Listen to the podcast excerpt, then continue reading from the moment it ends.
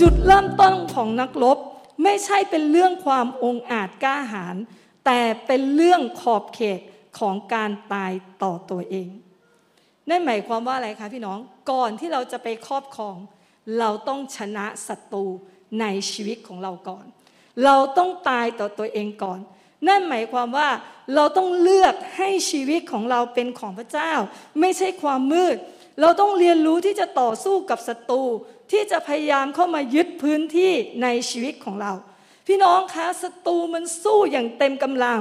เพื่อจะพาเรานั้นกลับไปสู่ความมืด พาเรากลับไปสู่ความบาปหรือความอ่อนแอ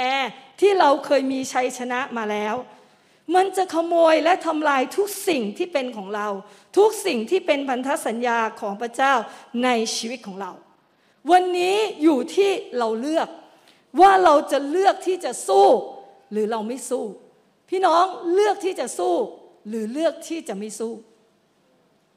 สู้ไหมคะ สู้ๆใช่ไหมคะ เพราะฉะนั้นเนี่ยพระเจ้าให้เสรีภาพในการเลือกกับเรา พระองค์ไม่เคยบีบบังคับเรา แต่ทุกครั้งที่การทุกครั้งในการเลือกของเรา เราต้องรับผลของมัน หลักของพระเจ้าคือหวานสิ่งใด ก็บเกี่ยวสิ่งนั้น เราหวานความเข้มแข็งเป็นไปไม่ได้ที่เราจะเก็บเกี่ยวความอ่อนแอ เราหวานความรักเป็นไปไม่ได้ที่เราจะเก็บเกียรติเก็บเกี่ยวความเกลียดชัง เพราะฉะนั้นนั่นคือหลักการของพระเจ้าคือ พระองค์ให้เสรีภาพกับเราในการเลือก พระองค์ไม่เคยบังคับเรา แต่วันนี้ถ้าเรารู้ว่าชีวิตของเราเป็นของพระเจ้า เราขอเลือกที่จะสู้ กับศัตรูที่ทำงานภายในชีวิตของเรา เราไม่อนุญาตให้ความมืดมีพื้นที่ในชีวิตของเราอีกต่อไป แต่เราขอประกาศว่าทุกพื้นที่ในชีวิตของเรา คือความสว่างของพระเจ้าที่จะปรากฏในชีวิตของเรา